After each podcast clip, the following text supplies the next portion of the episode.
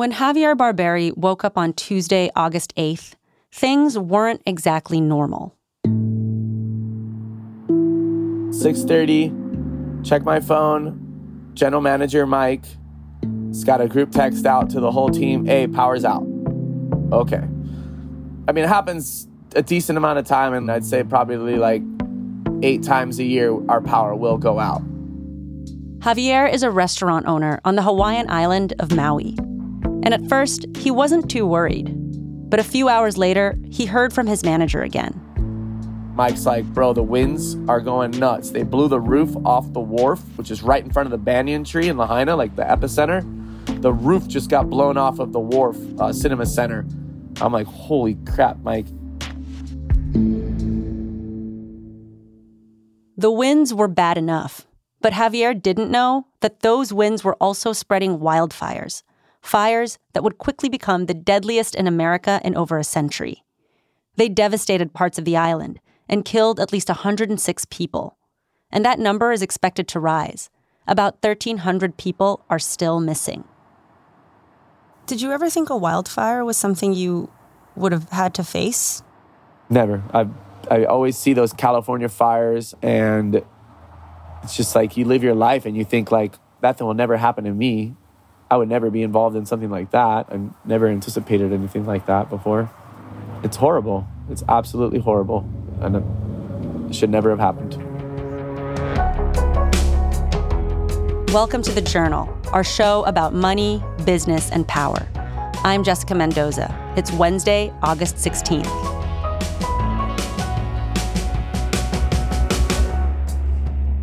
Coming up on the show, how one restaurant owner is navigating the fallout from the wildfires on Maui.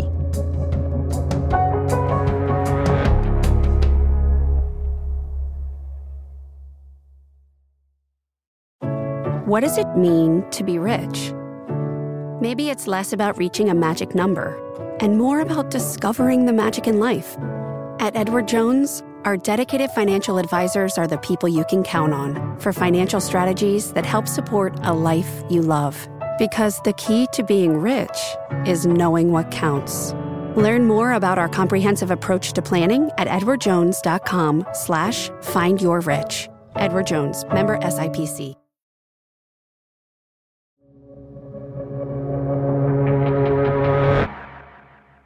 Javier Barberi moved to Maui 17 years ago. He fell for the island immediately. Oh my God. The most beautiful place on earth. When you walk off the plane into the Kahului airport, it's like no AC. It's like you're already in the, the air of Maui, the beautiful air of Maui. You breathe it in. And you're, you're on the beautiful stretch of beaches, Ukumehame, wallu, the trees are over you. The surf breaks. If, if the waves are breaking, you're just stoked. You feel amazing. You're home it's just you're so happy to be home. But when I spoke to him, it had been nearly a week since wildfires destroyed parts of the island. A lot of the places Javier loved are now gone. Javier co owns four restaurants and a shaved ice shop on Maui. He lives on the north side of the island, but three of his restaurants are in the center of the town of Lahaina, which is on the west side. It's a historic site that's popular with tourists and home to 13,000 people. The day the fires broke out, Javier tried to make his way there. And they're not letting anybody in. So I'm like, okay, well, go back. So go back to my house.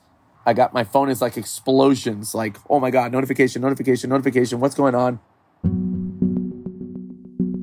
Javier didn't know the full picture at the time, but by that point, fires had broken out in three areas on the island.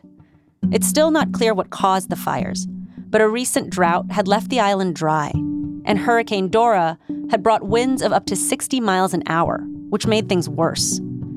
One of the fires was in the foothills near Lahaina, and it quickly spread to the town. Javier and his best friend Juan called another friend who's a firefighter. He let them listen to his radio on speakerphone. So, me and Juan are sitting in the back of my truck listening to a firefighter radio, and we're starting to hear Lahaina Front Street Apartments is on fire.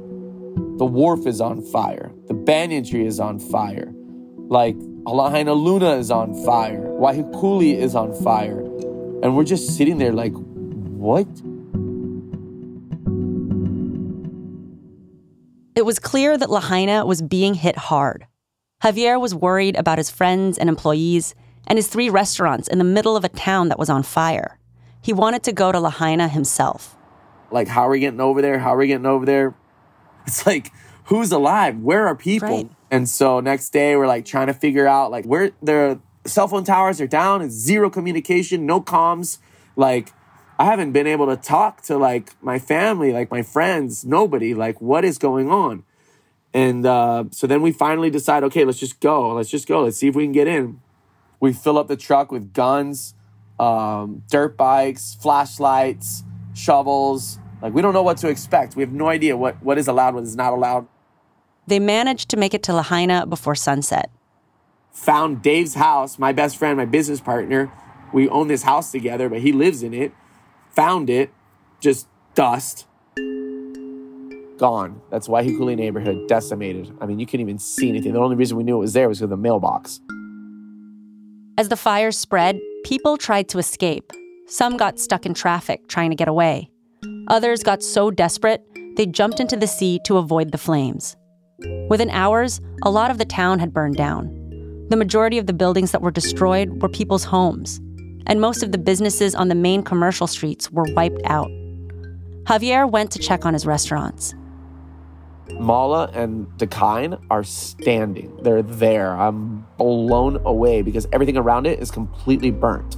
It's just like shocking that those restaurants are still there.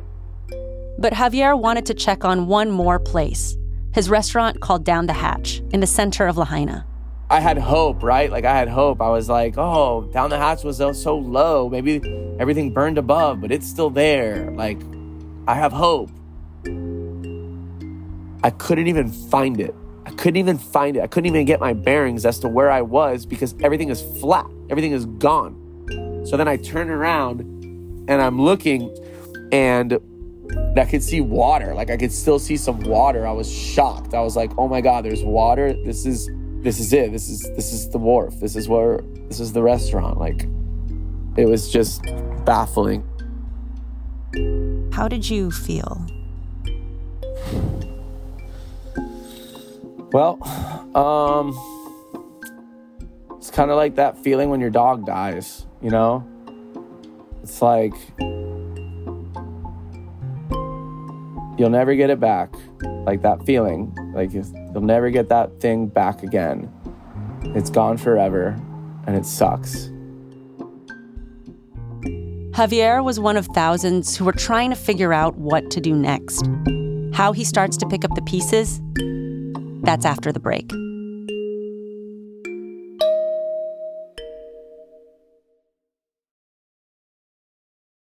This episode is brought to you by Indeed. We're driven by the search for better, but when it comes to hiring, the best way to search for a candidate isn't to search at all. Don't search, match with Indeed. Use Indeed for scheduling, screening, and messaging so you can connect with candidates faster. Listeners of this show will get a $75 sponsored job credit to get your jobs more visibility at Indeed.com slash journal. Terms and conditions apply. This episode is brought to you by Volvo Cars. Distractions happen, but there are things that can help you stay focused, like the fully electric seven seater Volvo EX90. It was made to help keep you and those around you on the road safe, with LiDAR technology that can see what you sometimes can't, and a two camera driver understanding system designed to prevent distractions and help you stay focused. Visit volvocars.com/us to learn more.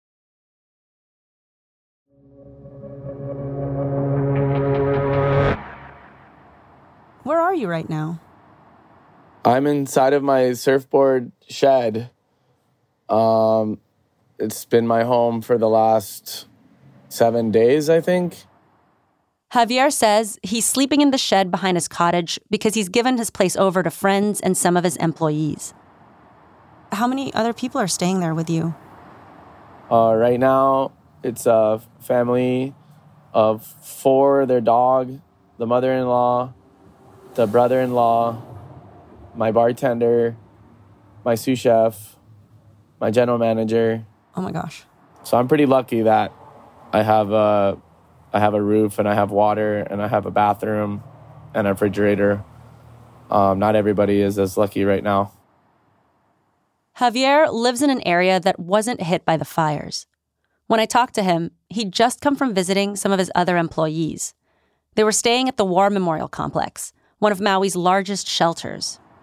We all meet there at noon every day, and I give everyone updates and information, positivity. I bring cash, put cash in everybody's hands, paychecks. Our pay cycle fell right on the, we pay everybody on the 7th. So if you didn't pick up your check on the 7th, you thought you were going to pick it up on the 8th, the check is burned. So there's a lot of paycheck discrepancies out there that I'm handling right now. And thank God I have my team to support me and uh, get me what I need to bring to everybody. How are your employees doing? They're doing good. Um, I'm so blown away by how awesome they are. Like,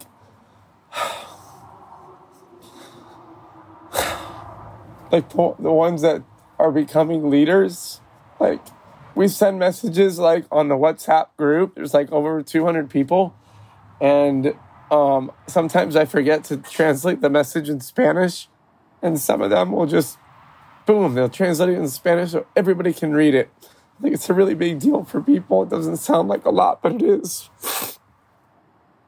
So the staff is, you know, doing well, but not doing well too because they're sleeping on cots next to other people and sharing a bathroom with a hundred other people and taking a shower with a hundred other people, but having a smile on their face. And then I have staff that's going home. I, I gave two early paychecks today to two girls that are flying back home, going back to the mainland. They, they have nothing here. And it breaks my heart because, like, I want everyone to stay so that we can get back to, we can do it all over again. But I know that for some people, there's nothing for them. They can't get a job, they can't find housing, they got nothing, so they got to go. And that sucks. But Javier isn't going anywhere. He's pivoted from running his businesses to helping his community and doing relief work full time. As soon as I get off this interview with you folks, I'll be dropping off two more paychecks and then I'll be driving to a house to start digging holes for posts because we're going to be building for one of my business partners who's here living with me.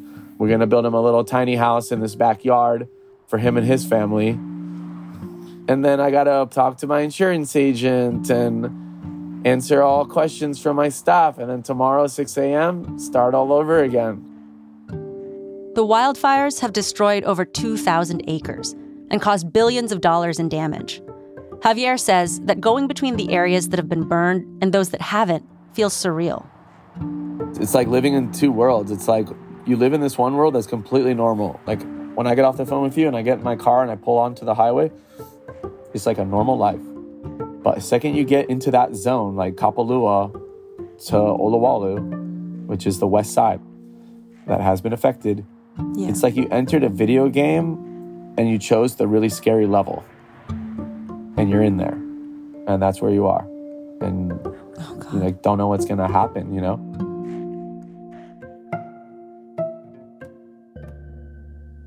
The logistics of the relief effort have been a huge challenge. Getting into lahaina for example. A few days ago officials told the public that to access the town they would need a special placard. Javier was one of hundreds of people who showed up to get one. But officials were so overwhelmed that within the hour, they suspended the program. It's like, Jesus Christ, guys. Like, get it together. Get it together. It's so bad. The organization is so bad. I'm just baffled. And I'm not talking about like firefighters or policemen because they're awesome. They're doing amazing. Every single one of them should be commended for what they're doing. It's whoever is directing this whole initiative. I have no idea who's in charge, but whoever is, is just doing a poor job. State, local, and federal officials have been criticized over their response to the wildfires, from the island's siren warning system that didn't go off to the lack of aid and poor communication. In a press briefing, one FEMA official said that the fires were, quote, amazingly devastating, and the conditions are extraordinarily difficult to work through. At the end of our interview, Javier held up his phone and said he wanted to show me something. He tapped through his photos. Lahaina is known for sunsets. You know, every bar in Lahaina has a drink called the Lahaina Sunset or something like that. And uh, it just has spectacular, spectacular sunsets in Lahaina. And as I was leaving yesterday, the sun was about to set, and um, I stopped on the side of the road, um, right up on the bypass where you get in and out of Lahaina. And uh, see if you can see the picture, but that was the sun starting to set. Yeah. And um, the only thing you can really see is Lahaina Shores now. That hotel somehow miraculously survived, but everything around it is just black and charred. I posted it on the Instagram and I just wanted people to remember that sunset because there's a lot of people not not being able to see that sunset. It's really difficult to get in that spot. And I uh, just want to remind everybody like we're get, we're, we're still to have a beautiful town, you know? Like we're to have a beautiful town and we got to be positive about it and we got to rebuild it. I hope to be able to visit sometime when everything's good and your restaurants are up and running again. Yes, please come and spend a lot of money on mai tais. when we are ready for that, we want everyone to come here and spend money and dump it all out on the floor because that's what everybody needs over here. Sounds bad, but um, it's the reality. That's what it is.